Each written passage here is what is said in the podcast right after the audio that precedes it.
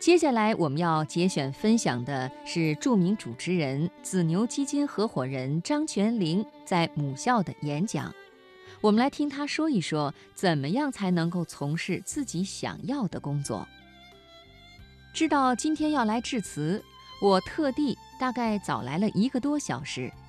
停完车之后，我就去未名湖边，然后去我曾经住过的二十九楼，去到了四教。去到了第五食堂，转了一大圈。今天周校长告诉我说，二十九楼是马上要改造的一个宿舍楼，所以我觉得今天我还真是来对了。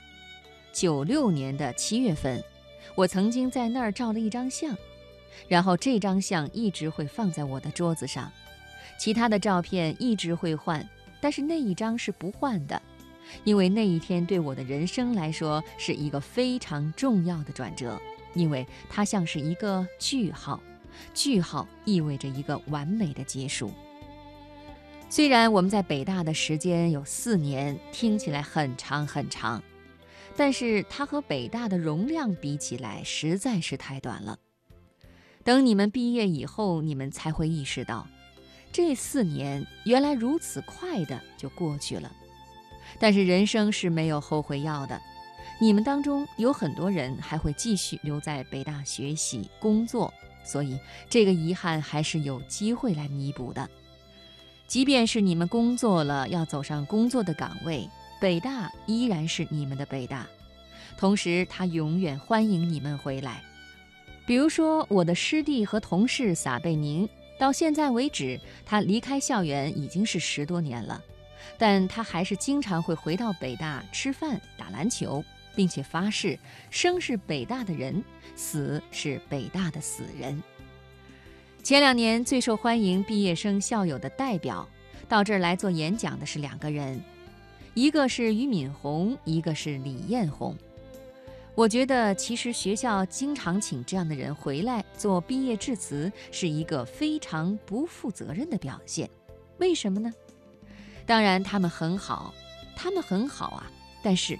他们会让你们当中的大多数人在毕业之后的几年觉得自己很失败。那今天其实很多的同学毕业之后不会像他们那样走上创业的道路了。当然，我相信你们当中有不少人将来比他们更棒，这是一定的。但是大多数会进入一个自己说了不算的单位，抛开北大两个字，从零开始。从一个很低的起点，一个很普通的起点开始，积累你的人生和事业。从这个意义上说，今天我的出现就有更大的现实意义了。既然我代表了这种要进入一个什么都不是的零的单位，开始积累的这样一种存在，所以我觉得我有必要和大家分享我在工作上的一些经验和体会。拿着毕业证书的时候。我挺茫然的，我在北大学的是德国语言文学，那个专业完全不是我自愿选择的。然后我一点都不喜欢德语。之后毕业分配的时候，我去了神华集团，一个卖煤的公司。虽然说我是那个公司的元老，但我不知道我的人生要怎样发展。我一点都不想去卖煤。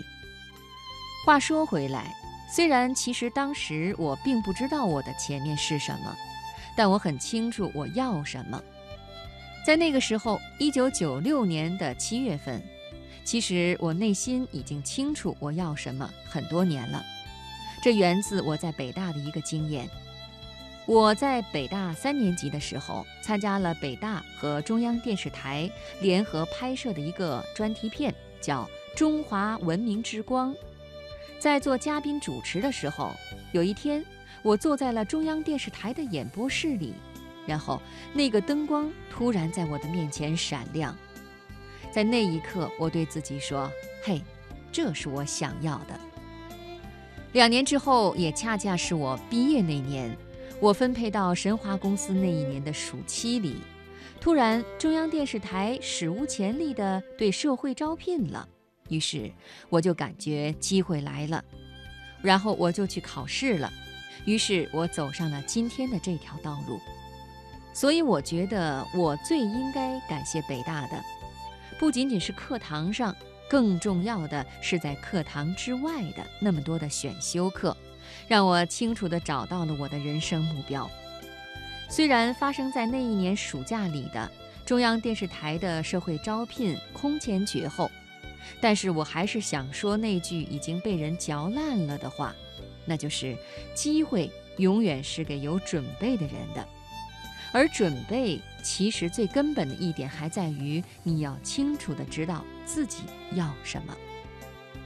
这么多年里，我和青年学生交流的时候，有的人会跟我说这样的话：其实这个世界上有多少人能够真正做到自己喜欢的职业呢？有多少人会把自己喜欢的事情变成自己终身的职业呢？你是很幸运的。我通常的反驳是这样的：如果你考大学的时候选的专业不是你喜欢的，而是你父母喜欢的；你求职不是挑你喜欢的，而是待遇好的，请问你选择的时候从来没有拿喜欢当一回事，凭什么你会从事喜欢的职业呢？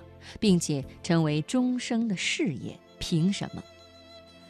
工作十五年的经历，我想告诉大家的只有一句话。成功不等于名和利的相加，成功是你内心的一个目标，在实现的过程中，你会无怨无悔，并且无比快乐。